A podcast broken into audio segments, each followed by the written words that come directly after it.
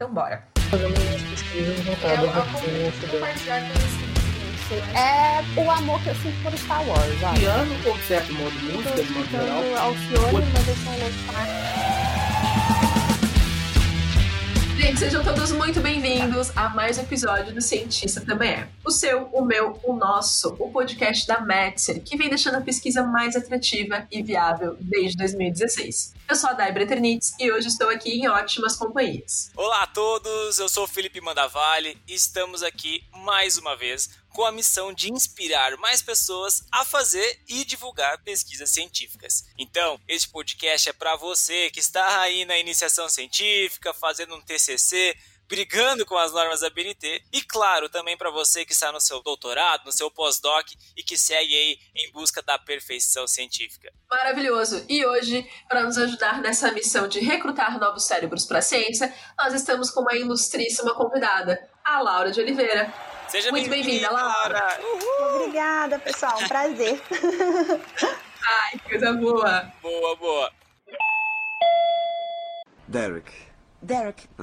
Legal, Meredith. Meredith. É. Laura, pra gente começar esse bate-papo, eu vou te fazer uma pergunta capciosa, certo? Certo. Sem dizer a sua profissão. Quem é você? Bom, eu sou uma típica mineira com muito orgulho do meu estado e das minhas origens, mas eu optei por fazer da cidade maravilhosa, o Rio de Janeiro, a minha casa já há alguns anos. E eu sou muito feliz aqui. Laura, me diz uma coisa: é verdade que Juiz de Fora é um pedacinho do Rio em Minas? É o que dizem, né? A cidade é muito próxima do Rio e, e dizem muito isso lá, que é tipo, Juiz de Fora, ele tá na esquininha do Rio de Janeiro e tudo mais. Mas eu particularmente acho que Juiz de Fora é, traz consigo muitos traços característicos de Minas Gerais e é muito diferente do Rio de Janeiro. Acho que é só questão mesmo da proximidade física. Uhul, acabei de ganhar uma aposta. Show de bola. Boa. Mas é porque a gente ouve isso demais, demais, demais, demais. Assim, assim, várias regiões que você vai de Minas, as pessoas brincam disso.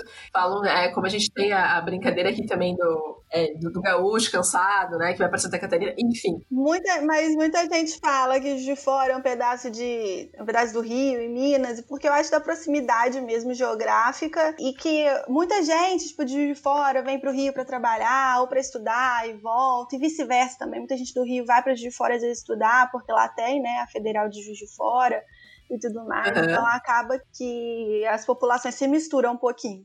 Mas é uma cidade tipicamente mineira. Ah, viram? Muito bem. Ela gravou isso no WhatsApp e já mandou em áudio agora pra pessoa. Mas é óbvio, acho que não. Mas é aqui, ó. Entendendo? Maravilhoso. E Laura, conta um pouquinho pra gente essa sua transição de, de estado. Lembrando que Minas, Minas e Rio Rio, pra quem tá nos ouvindo, tem algum hobby que mudou muito nessa, junto com a tua mudança geográfica? A mudança geográfica acabou que, assim, quando eu vou pensar profissionalmente, influenciou no meu hobby de gostar de viajar. Então, me proporcionou fazer mais viagens do que eu já fazia profissionalmente. Então, como um dos meus hobbies é viajar, essa transição de cidades acabou influenciando um pouquinho nisso, sim. E além de viajar, quais são os teus outros dois principais hobbies aí que no dia a dia você honra eles com bastante carinho? Ah, eu amo ver séries. eu vejo muitas séries variadas no meu tempo livre, assim, de diferentes estilos e temas. Gosto de maratonar, gosto de série assim viciante, sabe? Você quer acaba um episódio, você quer ver outro, outro, outro. Então assim, gosto muito disso. E eu também adoro sair para passear com meu cachorro, fazer atividades ao ar livre com ele. Gosto muito. E eu repito que são os melhores companheiros de quarentena que a gente pode ter. Então, Não é os mesmo? melhores. Eles não mandam a gente embora de casa, eles não falam mal do vizinho, não reclamam da comida. Sensacional. E eles preenchem a casa, né? Muito, muito. Não, no início da nossa gravação, eu, tá, eu tenho três patudos em casa, né? E aí, no início da gravação, todo mundo quis entrar no escritório. Aí, agora, todo mundo aqui sai do escritório de novo. E assim a gente tá, a gente fica brincando com eles, porque, né, a vontade É. deles, no final, a casa deles, a gente só tá aqui por Exato, empréstimo. a vontade deles é que prevalece. Eu, eu tenho um menino de 7 anos e a relação é muito parecida, viu? Olha a situação, Brasil. É assim. É assim. A gente que é mãe, pai de pet, fala Não. que somos de fato. A gente defende esse lugar, né, Laura? A gente fala que é mãe mesmo. É mãe, é pai de pet. A gente tá vendo que, ó, tem uma similaridade nessa. Tem, tem uma coisa. Dá bronca igual, né? Sensacional. Derek. Derek. Legal, Meredith. Meredith. É.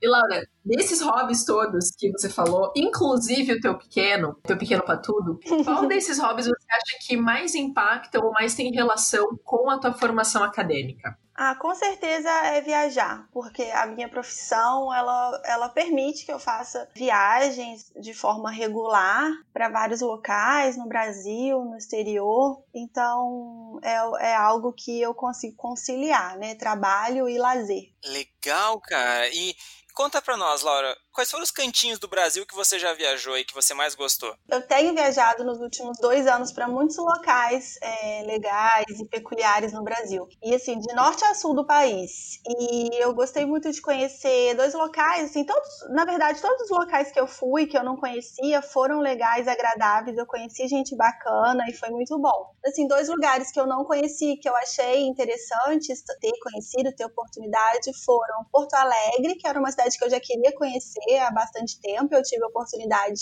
no ano passado e Fortaleza. Também gostei muito de conhecer a cidade. Nos extremos, né? do É, país. é, Bem isso.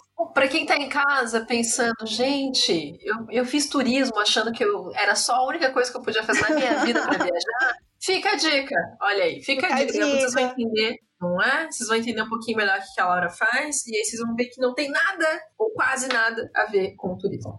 Não. E Laura, compartilha com a gente três causas pelas quais você trabalha hoje em dia na sua profissão e na sua vida. É, bom, na minha vida, as principais causas que me motivam, né, no, no meu trabalho e também na minha vida pessoal, são acreditar que o progresso da ciência, né, o desenvolvimento da ciência é essencial para o desenvolvimento de uma nação como um todo, para o desenvolvimento de uma sociedade, né, para o fortalecimento dessa nação. Eu acredito também que é muito importante que nas nossas relações dentro da sociedade a gente mantenha o respeito ao próximo, mesmo em situações em que opiniões são divergentes, comportamentos e atitudes são divergentes. Acho que a gente tem que sempre prezar pelo respeito ao próximo enquanto sociedade e também prezar pela honestidade nas relações humanas, sejam relações de trabalho, relações de amizade, familiares, amorosas, quaisquer que sejam. Acho que a gente tem que ser sempre honesto com o outro. Então, assim, são três princípios que eu acredito muito que eu tento aplicar na minha vida. Sensacional. Derek. Derek. Legal, Meredith. Meredith. É. E Laura, é, fala pra gente o quanto de ser cientista te influencia e te motiva a ser quem você é. Acho que tudo. A minha vida hoje em dia gira em torno de ser cientista em todos os aspectos, né? Não só profissional, mas também no meu dia a dia. E na minha profissão, então eu estou muito ligada a essa questão do coronavírus, né? Da microbiologia. Então eu tenho, enfim, orientado muito a minha família, amigos sobre o que fazer, como se prevenir, o que, que é o coronavírus, o, como que ele age, enfim, quais são as características desse vírus que ninguém conhecia, né, até o final do ano passado. Então, assim, acaba que eu tô exercendo um papel até mesmo familiar que eu nem tinha imaginado que eu, que eu fosse exercer assim tão fortemente. Laura é destaque no grupo do WhatsApp da família. Agora eu sou. Agora eu sou praticamente, principalmente no início, assim, que ninguém sabia de nada e tava todo mundo muito assustado. Então, assim, eu tentava levar sempre informação, explicar, acalmar também os ânimos, explicar a importância de ficar em casa, etc. Então, assim, tem até exercido esse papel mais familiar, mais forte, assim, que até então, sim, todo mundo sabia que eu era cientista, mas, assim, pouco eu conversava ou abria sobre o assunto com a minha família. Então, atualmente, eu tenho aberto muito mais esse tipo de assunto com a minha família e conversado. E tá sendo bem legal. Agora a gente já tá falando de família. Você já se imaginava cientista quando você era criança? Não.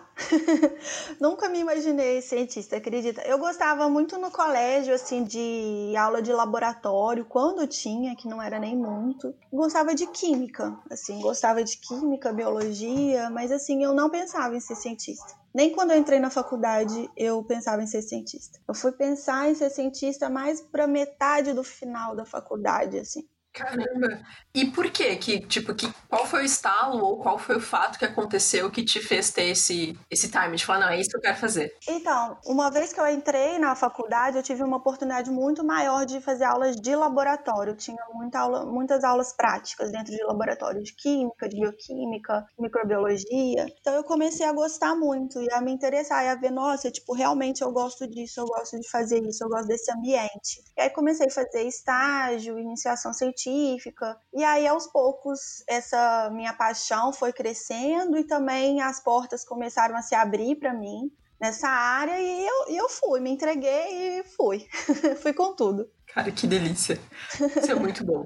E Laura, é, só pra gente fechar esse ponto da profissão, né? Tu comentou com a gente no início que você viaja muito a trabalho hoje, né? Tu tem essa oportunidade de fazer viagens nacionais e internacionais por conta do trabalho. Isso. E quem tá ouvindo a gente tá pensando como é que essa formação me possibilita conhecer o mundo. Conta um pouquinho pra gente essa relação. Bom, eu sou farmacêutica, sou formada em farmácia e eu sou doutora em microbiologia. E aí, por conta da minha profissão, eu vou, eu viajo muito a congressos, né, para apresentar meus trabalhos, meus resultados científicos mais recentes. Então, eu viajo muito desde o mestrado. Na faculdade já eu já participei de alguns congressos, mas o mestrado se intensificou, no doutorado mais ainda. Então, eu viajo muito para congressos no Brasil e no exterior. E também devido a um trabalho mais recente na área de divulgação científica, que eu comecei com o projeto Divulga Micro, a gente viaja muito pelo Brasil. A gente oferece um curso, né, um workshop dentro dessa temática de comunicação, divulgação científica, e são workshops itinerantes e a gente viaja pelo Brasil todo oferecendo esses workshops em universidades e também em alguns congressos científicos no país. Vai vir para Floripa, viu? Já foi na agenda. Florianópolis a gente ainda não foi. Olha aí, olha aí. Boa. E, e, é incrível, né, que você, enfim, o, o projeto do Divulga Micro, como é que foi a criação desse projeto, assim? Como é que, como é que surgiu a ideia do Divulga Micro? Já que a gente falou do workshop e tudo mais, como é que, como é que surgiu isso aí? Então, a ideia é, do workshop, ela, ela se iniciou, né, com a minha orientadora do doutorado, professora Tatiana Pinto, aqui da FRJ. Ela teve ideia e, na época, ela estava ocupando um cargo de voluntariado junto à Sociedade Americana de Microbiologia e que estava aberto um edital para novas propostas de ideias, de ideias inovadoras no campo da ciência, de avanço da ciência e tudo mais. E ela tinha oportunidade de aplicar para esse edital. E ela teve a ideia do Divulga Micro, e ela escreveu um projeto para esse edital, bem assim, despretensioso, mas ela chamou a mim para participar. A gente já trabalha junto há muito tempo e a gente já estava envolvida em algumas atividades de divulgação científica na UFRJ também já há um tempo. E a gente chamou também a Maria Letícia, que é uma pós-doutoranda, agora ele é pós-doc, na USP de Piracicaba, e também era uma pessoa que a gente conhecia através da divulgação científica e atividades relacionadas à Sociedade Americana de Microbiologia, e aí ela me convidou e convidou a Maria Letícia para participar desse projeto e a gente topou. E aí a gente se inscreveu nesse edital, ganhou a verba que proporcionou né, o início do projeto, e a gente fazer essas viagens e levar o workshop para todos esses locais. A gente já realizou o workshop do Divulga Micro em 11 locais diferentes, é, desde 2018, quando a gente começou o projeto. E aí tem sido muito bacana que, além do projeto também, né, do, do, dos workshops, a gente tem contas nas redes sociais, Instagram, Twitter, é, Facebook, onde a gente posta muito conteúdo de divulgação científica. A gente tem um site também, onde a gente tem várias é, ferramentas de divulgação científica, atividades para realizar com crianças, adolescentes, no ensino de microbiologia e biologia, todas gratuitas, livres para download. Então, assim, o projeto foi crescendo e hoje está muito legal. E acho que vale a pena a gente ressaltar também que é uma das poucas iniciativas, poucos projetos de divulgação científica que é tocado apenas por mulheres. Yeah. É, só a mulherada no comando. Então, assim, sensacional o trabalho de vocês. Muito legal mesmo. E é tudo conteúdo de peso, né? Não é aquela coisa que você olha e fala, ai, tá, cinco segundos já supriu a minha, minha curiosidade. Super não, assim, dá pra ir se aprofundando, dá pra ir curtindo, é muito gostoso. É, não, é muito legal. Somos três mulheres e a gente faz tudo. Somos nós que fazemos tudo mesmo. A gente vai dividindo as tarefas entre a gente. E é muito legal. A gente, nós três nos tornamos grandes amigas também, né? Além de parceiras nesse trabalho. E tem sido muito legal trabalhar com as meninas. E o projeto Divulga Micro é algo que me deixa muito orgulhosa e, e as meninas também têm muito orgulho dele. Ai, que legal, cara. Sensacional. Bacana, bacana. Derek. Derek. Legal, Meredith. Meredith. É.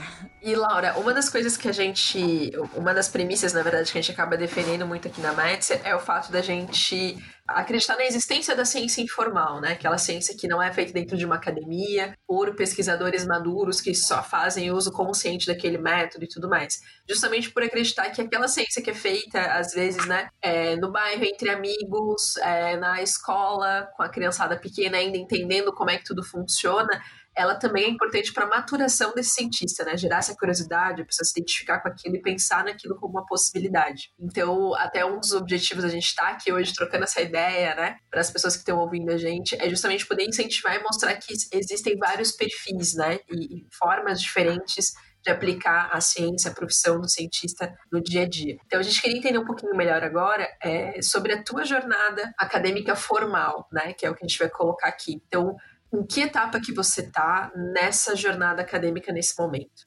Bom, eu tô agora no pós-doutorado. Depois que eu terminei o doutorado, eu passei por alguns períodos como professora substituta de microbiologia, primeiro na Universidade Federal de Juiz de Fora, depois aqui na Universidade Estadual do Estado do Rio de Janeiro, a UERJ, e agora eu tô no pós-doutorado em divulgação científica. Estou me dedicando muito ao Divulga Micro, ao projeto. Assim, acabou que a, a pandemia tem atrapalhado um pouquinho os nossos planos, mas assim, é, eu tenho me dedicado bastante à divulgação científica no momento. Não abandonei a pesquisa, continuo realizando alguns projetos de pesquisa científica no laboratório, com a minha supervisora é a Tatiana, que é a minha parceira no Divulga Micro. Então, a gente tem atuado assim, tanto no Divulga Micro, mas não, não mais, eu assim, não mudei muito a minha atuação no Divulga Micro com pós-doutorado, mas é, eu tenho agora tipo, maior tempo para dedicar a ele, vamos dizer assim. Não é mais um hobby, né, como era até então, da gente trabalhar no, no horário livre, né? Agora agora é uma coisa mais assim, é o meu tempo formal é dedicado ao projeto. Mas eu estou conciliando também com a pesquisa científica porque eu amo e não quero não quero abandonar não. Boa, boa. Podemos dizer que o bichinho da divulgação científica mordeu e nunca mais saiu, né? Mordeu, mordeu e ficou. é porque assim, é uma questão também, eu acho que dos nossos ideais, assim, que a gente compartilha, eu, a Tatiana e a Maria Letícia. A gente acredita muito que a ciência ela não pode ficar só fechada dentro da comunidade acadêmica, né? O conhecimento científico. Ele tem que sair da comunidade acadêmica, ele tem que chegar na população. As pessoas elas têm que ter acesso a esse conhecimento, têm que ter acesso à informação, até para elas poderem construir opiniões é, mais concretas, robustas sobre os diferentes assuntos que rondam a nossa sociedade e também para o desenvolvimento mesmo de um país, de uma nação. É importante que as pessoas sejam bem informadas, né? Um conceito muito legal que vem ganhando força, né, é o de alfabetização científica da população, a importância da alfabetização científica da população. E eu acredito muito nesse conceito, que as pessoas elas precisam ser mais informadas em relação à ciência para valorizar também toda a ciência que é produzida no Brasil, porque uma vez que você não conhece você não sabe da importância, simplesmente, né? Então é importante para o desenvolvimento científico também, da pesquisa científica no Brasil, que a população saiba o que os cientistas brasileiros fazem, como que a pesquisa deles pode contribuir para o nosso dia a dia, né? Para melhorar a nossa vida e tudo mais. Então, assim, eu acredito muito nisso e eu acho que é por acreditar nisso que, enfim, a gente segue firme com o divulgamento. E onde você espera chegar com toda essa jornada lá? Não, eu quero que o projeto Divulga Micro cada vez mais se fortaleça, é um desejo meu, né, dentro da área de divulgação científica. E em relação à minha carreira científica como pesquisadora, eu quero muito conquistar uma posição como professor universitário e pesquisador em alguma instituição de renome nacional. É um, é um desejo meu, um objetivo que eu tenho assim, na minha vida profissional. Sensacional, cara. Nada menos do que isso. Adoro. Tem que mirar na lua, é isso aí. Não é?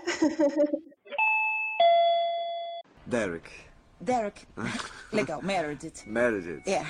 E Laura, teve um momento que você falou do que te estimulou a se tornar uma pesquisadora, uma cientista, foi o fato de ter mais acesso às aulas de laboratório, de vivenciar mais essa rotina laboratorial. Eu queria saber se durante a tua jornada de formação, pode ser desde a escola, não só na a- a acadêmica, mas se teve alguma pessoa, algum docente, algum professor ou algum, algum colega, enfim, que impactou nas tuas decisões para você estar aqui hoje conversando com a gente por ser cientista. É, assim, eu tive vários professores importantes na minha vida, assim, que me marcaram de alguma forma ou outra desde a minha infância, mas eu considero, assim, que a minha orientadora do mestrado, a professora Vânia, da UFJF, ela foi uma das mais importantes, porque, assim, foi quem me abriu as portas ali no mestrado. Foi uma época, assim, de final de faculdade, eu tinha a vontade de seguir a carreira acadêmica, mas sabe quando você tá com aquela dúvida, será que eu devo, será que eu não devo, será que isso é o certo mesmo? Assim, a gente fica meio perdido, né? Quando a gente termina a faculdade, no que, que enfim, deve ou não fazer, o que, que vai ser da nossa vida, enfim. E aí eu fui, eu resolvi tentar o mestrado no laboratório dela, só que assim, ela não me conhecia, ela tinha me dado aula durante a faculdade, mas ela não me conhecia, não tinha feito iniciação científica no laboratório dela. E aí eu entrei em contato, a gente fez uma reunião e assim, ela foi super solista comigo, abriu as portas do laboratório dela, e aí eu fui aprovada, né, no mestrado e comecei a trabalhar com ela no laboratório dela. Então assim, foi muito importante porque foi a pessoa assim, que confiou no meu trabalho, no meu potencial, abriu as portas, né, abriu a primeira porta assim para mim na, na área acadêmica, né? E a partir daí eu não parei mais, né? Depois do mestrado eu logo engatei no doutorado, depois nas posições de professor substituto e agora no, no pós-doutorado. Então, assim, foi uma porta que se abriu para mim muito importante, que realmente mudou a minha vida. Obrigada, professora! Muito obrigada. Uma vida.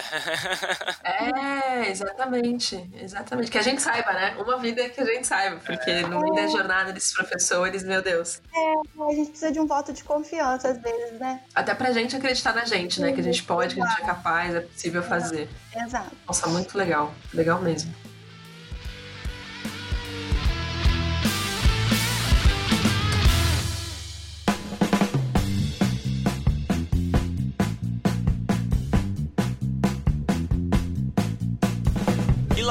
Pensando que essa jornada acadêmica ela pode ser às às vezes pesada, né, às vezes excludente, às vezes até distante da realidade de muitos estudantes que são incríveis e que poderiam brilhar nessa carreira acadêmica, nessa jornada como cientista, que dica de sobrevivência você daria para quem está começando hoje? É, realmente é uma carreira árdua, mas assim, no meu ponto de vista, é uma carreira que vale muito a pena. O que eu diria é para mim mesma ou para qualquer jovem que queira começar, né, na carreira acadêmica, eu diria para não se subestimar em nenhum momento, para persistir nos seus objetivos, sempre ter foco nos seus objetivos e que a caminhada é longa, mas ela é muito gratificante, né? A jornada é muito gratificante e vale a pena. Vale a pena, gente. Não desistam.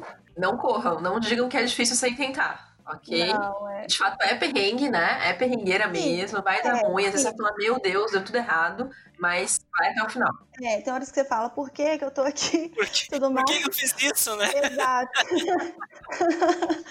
Mas assim, é, é, precisa de persistência, precisa de resiliência. É uma caminhada muito gratificante. E eu isso que ia pedir, Laura, conta pra gente os pontos gratificantes disso, né? O que, que você já colheu de coisa boa, além de tudo que você já falou, da questão da sua profissão hoje, das viagens, do divulga micro, das amizades que já fez, enfim, né? Exato. Começa pelas amizades. Eu fiz muitas amizades durante a minha jornada acadêmica, tanto no mestrado quanto no doutorado, amizades que eu levo na minha vida, vou levar para sempre na minha vida, pessoas muito importantes. É, em relação às viagens, então, assim, através do meu trabalho, eu tive a oportunidade de conhecer vários lugares que, se não fosse pelo meu trabalho, eu não teria ido. Congressos em várias cidades, no Brasil, no, no exterior, né, nos Estados Unidos, que é onde eu costumo ir a congressos. Então, assim, foram experiências muito legais, não só pela viagem, mas também de conhecer pesquisadores importantes durante essas viagens. Né? Então, eu tive a oportunidade de apresentar meus resultados do doutorado e tudo mais, e tive a oportunidade de assistir palestras de pessoas de renome dentro da minha área, de conhecer pessoalmente pessoas de renome na minha área, pesquisadores que eu também nunca imaginei que eu ia conhecer, que eu pudesse estar perto. Então, isso é muito legal, é muito gratificante. Poder compartilhar com as pessoas, seja num congresso nacional ou internacional, as coisas que você fez no seu doutorado, seus resultados,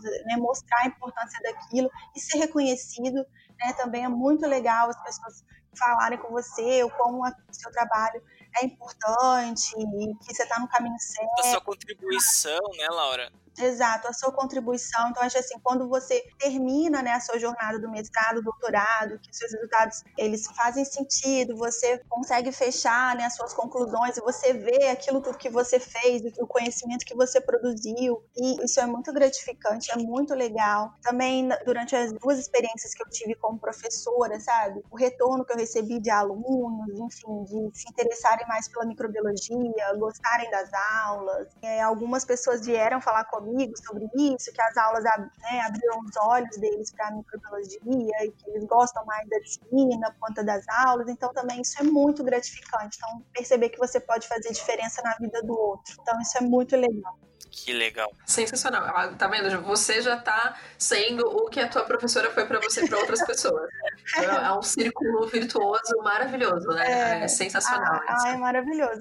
Quando eu, quando eu sinto que eu pude impactar a vida de alguém de alguma forma, eu fico muito feliz. Seja com divulga, ou seja com a minha atuação mesmo na área científica. Eu fico muito grata.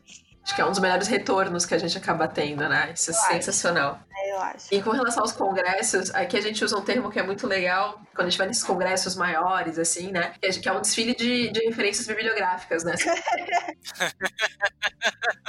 é muito gostoso essa sensação, Exatamente. Gente. É sério. Assim, pra quem já foi em festival, de show, tarará, que talvez seja mais a vibe da galera que a gente tá conversando, é, é tipo você tá no meio do Rock in Rio e as pessoas, os artistas passarem do teu lado. Assim, Exato. É, passa é do seu lado. Às vezes você tá apresentando o pôster ou tá apresentando uma sessão, aí a pessoa depois vem te fazer uma pergunta e você fala, sabe, fala oi, é comigo mesmo? Só é me com... recuperar desse momento, a gente responde. é comigo mesmo? é muito legal. Derek. Derek. Legal, Meredith. Meredith. Yeah. Laura, conta um pouquinho pra gente, pra quem tá ouvindo, né? É, a gente tá gravando esse podcast dia 21 de abril. É, sim, é feriado, nós estamos aqui bem felizes trocando essa ideia. Então a gente tá no meio da quarentena e é referente à pandemia do coronavírus, né? E aí eu queria entender da tua parte, tanto pessoalmente, enquanto pesquisadora, cientista, divulgadora de ciência, o que, que mudou na tua vida esse período, esse momento que a gente tá vivendo? Quais estão sendo os principais impactos aí? É, bom, esse nosso atual momento momento, né, no cenário da nossa sociedade mundial, da pandemia pelo Covid-19, ele está sendo muito desafiador em todos os sentidos, né? Em relação ao sentido profissional, está sendo muito desafiador ter tido que largar completamente o laboratório, que era minha casa profissional, onde eu estava habituada a trabalhar todos os dias e ter que me organizar para trabalhar em casa né? Então, assim, toda essa nova rotina, ela é complicada, até você colocar tudo nos eixos, se organizar, organizar os seus horários, manter o foco no que tem que ser feito, e ao mesmo tempo lidar com toda a situação né, do lado de fora que a gente está vivendo, da doença. Eu atuar na área de microbiologia, eu estou muito dentro né, desse assunto, então assim, é difícil muitas vezes lidar com a ansiedade, com as angústias de pensar o que, que vai ser, o que, que vai acontecer e focar no trabalho. Então, isso foi um desafio nos primeiros dias, nas primeiras semanas, mas agora eu já estou conseguindo é, me organizar melhor, manter o meu foco e ficar mais tranquila, de acordo com a situação que a gente está vivendo. Em relação à situação em si da pandemia, como eu disse no início, é uma situação muito desafiadora, porque assim é um vírus novo, em que a gente está começando ainda, né, os pesquisadores estão começando a desvendar esse vírus, né, como ele atua, quais são é, as consequências para o nosso organismo, as peculiaridades do genoma desse vírus. Então, assim, tudo é muito novo, tudo está sendo descoberto agora. E a gente não tem um remédio, não tem uma vacina, a gente não tem nada ainda realmente eficaz para tratar a doença, né, para tratar a COVID-19. Então, assim, o nosso maior aliado nesse momento é o isolamento social, não tem como. É, obviamente que a questão econômica ela é muito importante nesse sentido, ela tem que ser levada em conta, mas a população tem que se conscientizar que assim não vai existir uma cura, uma vacina de uma hora para outra. Tudo isso leva tempo, né? Os cientistas estão trabalhando num ritmo muitíssimo acelerado em cima disso, né? Muito mais acelerado do que o habitual, mas mesmo assim é algo que vai demorar ainda alguns meses ou até mesmo um ano, a dois anos, no caso de uma vacina, talvez. A gente ainda não sabe, né? quanto tempo isso vai levar. Então, no momento, o nosso principal aliado, a principal medida que a gente pode tomar para se prevenir é tentar manter o isolamento social na medida do possível, obviamente. Fica a dica, fica a letra de especialista falando aí pro pessoal. Então, por favor, vamos ter carinhos conosco e com os que estão ao nosso redor, né? Vamos cuidar de nós, né, pessoal? É isso aí.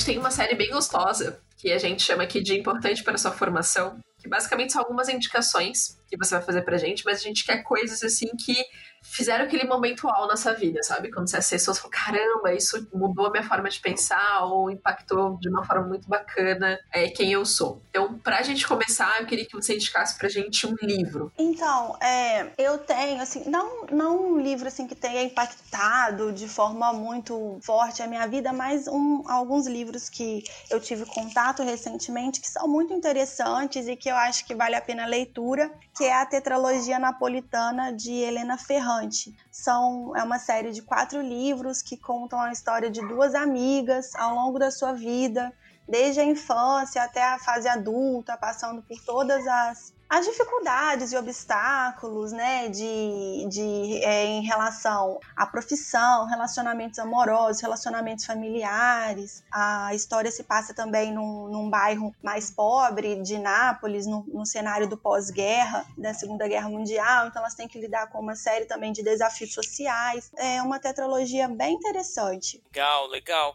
E Fala aí, Laura, tá tendo algum tempo para assistir Netflix? Como é que tá? ah, eu, te, eu tenho feito meu tempo para assistir Netflix. Eu adoro série. eu adoro série, eu gosto muito. Então, assim, eu gosto de série para maratonar, sabe? Eu adoro. Quando eu tenho um tempinho livre, eu assisto. O que, que você indica de filme ou de série? Olha, de filme, um filme que eu gostei muito é, foi o Interestelar. Não adentre a boa noite apenas com ternura. Velhice queima e clama ao cair do dia. É ficção científica, mas foi um filme que eu achei muito interessante e, e que me encantou muito. Então, assim, eu recomendo. É um filme sobre que se passa numa era em que os recursos naturais no mundo eles estão escassos e aí a NASA precisa buscar planetas para poder perpetuar a espécie humana. Aí, enfim, o ator, o personagem principal, ele é convocado então para uma missão para tentar então achar um planeta que pudesse servir como um local propício para a perpetuação da espécie humana. Só que aí, enfim, rola uma série de conflitos. Ele é pai de dois filhos, teria que abandonar os filhos e aí durante a jornada também acontece uma série de reviravoltas. Enfim, é um filme muito interessante de ficção científica e que deixa, para mim, deixou uma mensagem muito, muito legal, muito especial. Até em termos de relação familiar. E séries, eu assisto muitas séries séries. O que, que você tem assistido mais ultimamente? Eu gosto, uma série que eu assisto há anos, que eu acompanho, é Grey's Anatomy. Foi incrível. A gente treina em cadáveres, observa. Aí pensa que sabe como vai ser quando estiver operando, mas. Que adrenalina. Não sei por que as pessoas precisam se drogar. Nem todo mundo gosta, é meio ame ou odeio. Eu, eu gosto e assisto já há muito tempo, então assim, faz parte da minha rotina assistir. Mas eu assisti recentemente uma da, da, da Amazon, que é a Marvelous Mrs. Maisel. I was a great wife. I was fun. Like, I can't believe I'm losing him to Penny Pan. That's her name. Penny Pan. Sorry, but look at me. Who wouldn't want to come home to this every night? que é a maravilhosa Senhora Maisel, no português, que é uma série bem interessante, de uma mulher que se redescobre após o fim do casamento como uma comediante, e aí é bem engraçada a jornada dela, familiar e profissional, então é essa série que eu tô vendo agora, e eu tô, tô gostando bastante. É, eu vi recentemente La Casa de Papel, último, a última temporada, é, deixa eu ver. Ah, eu assisto tantos que às vezes pra dar as Gente, é dicas uma eu até me mesmo. É de verdade o negócio, é só série grande, assim. Não tem uma coisinha de uma temporada, seis, capi- seis episódios Não, deu. Não. Eu adoro Friends, assisto reprises várias vezes. Olha isso, gente. Friends é. um negócio infinito, velho. É infinito. Mas Grey's Anatomy também, né? Vamos combinar que dá um pega ali. Não, É. o Grey's Anatomy, o cara chega no, no décimo, lá, ali pelo décima temporada, o cara já tá dizendo, não, o paciente chegou, já pode, né? Já- você já começa assistindo e já dizendo pra onde é que tem que levar o paciente já. Exatamente, exatamente. Se sentindo no elenco, né? Faz parte. Meu personagem é disso. A gente, é, a, gente adquire, a gente adquire uma formação em medicina. Porque é muita coisa. Que o CRM não ouça esse podcast, né? Não, sério, Deus. é, não, pelo amor de Deus. É brincadeirinha. Já registrada, é brincadeirinha. Brincadeirinha. Ai, sensacional, sensacional. E Laura, pra- assim, pensando que eu tô vendo que a curadoria de séries e filmes aí, ela é extensa e longa, literalmente. É, Então a gente queria entender, assim, qual que é neste momento, pensando em todo esse, esse processo, né, de ter que se readequar a- ao momento, ao, ao cenário, qual tá sendo a tua trilha sonora que tá te ajudando ou tá aí embalando esses teus dias? sim, eu acho que a trilha sonora, acho que do momento atual é algo que te jogue pra cima, que te faça acreditar no futuro, em dias melhores. E eu gosto muito de um samba que chama Tá Escrito. Do Xande de Pilares. E é uma música que eu acho muito motivadora e que faz a gente acreditar e seguir em frente na nossa caminhada e pensar em dias melhores. Eu gosto muito desse samba. Pega essa cabeça, mete o pé e vai na fé. Manda essa tristeza embora. Manda essa tristeza embora.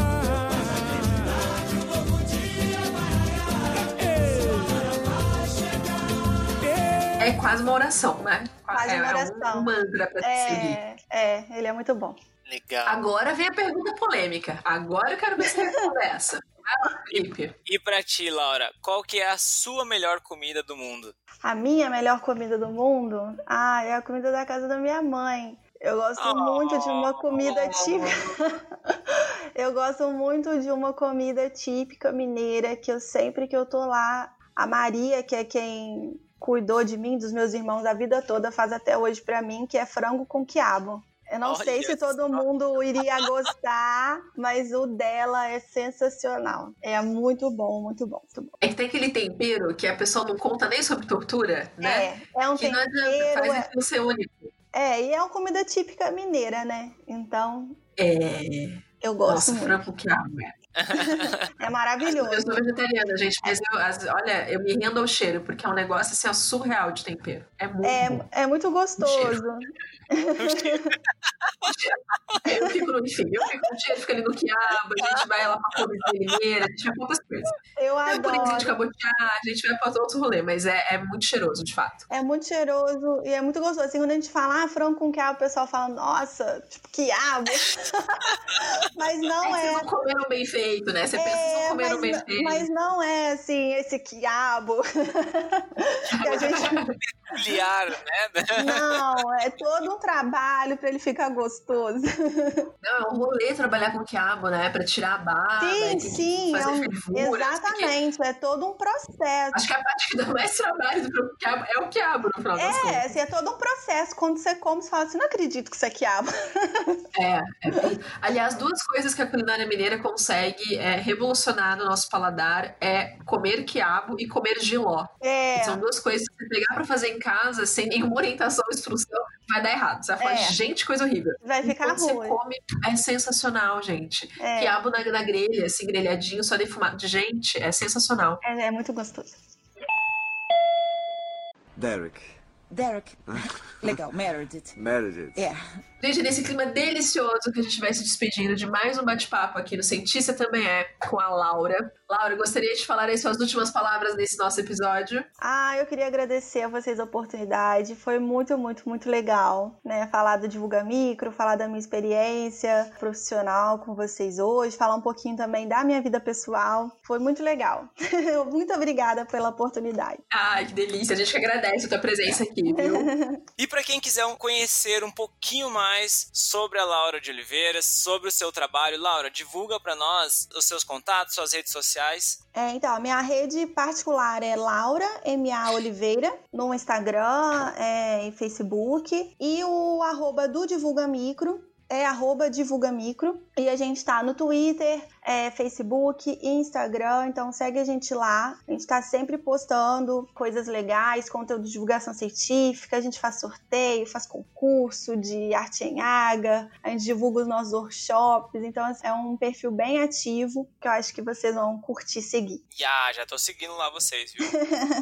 Maravilhoso! Bom, nós da Metzer, através do Cientista Também É, queremos continuar proporcionando esses bate-papos deliciosos, gente, e super construtivos também, né? Hoje a gente falou aqui sobre um pouquinho de política, até filosofias de vida e, é claro, a ciência, né? Porque senão isso não é um bate-papo da Metzer. Mas a gente precisa continuar sabendo que vocês que estão ouvindo estão achando dessas nossas ideias trocadas por aqui, tá bom? E quem mais vocês querem ver por aqui? Vai que você tem aí um professor incrível, maravilhoso, um pesquisador que já revolucionou sua vida em algum momento e gostaria de compartilhar ele conosco. Então escreve pra gente, podcast.metzer.com.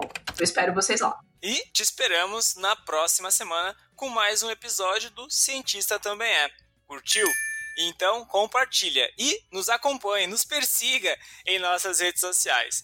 Ah, e mais uma coisa, não esqueça de dar uma espiada no blog da Metzer.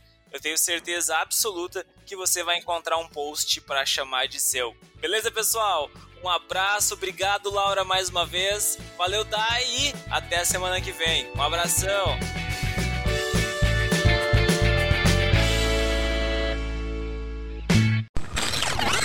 Este podcast foi editado por Dente de Leão.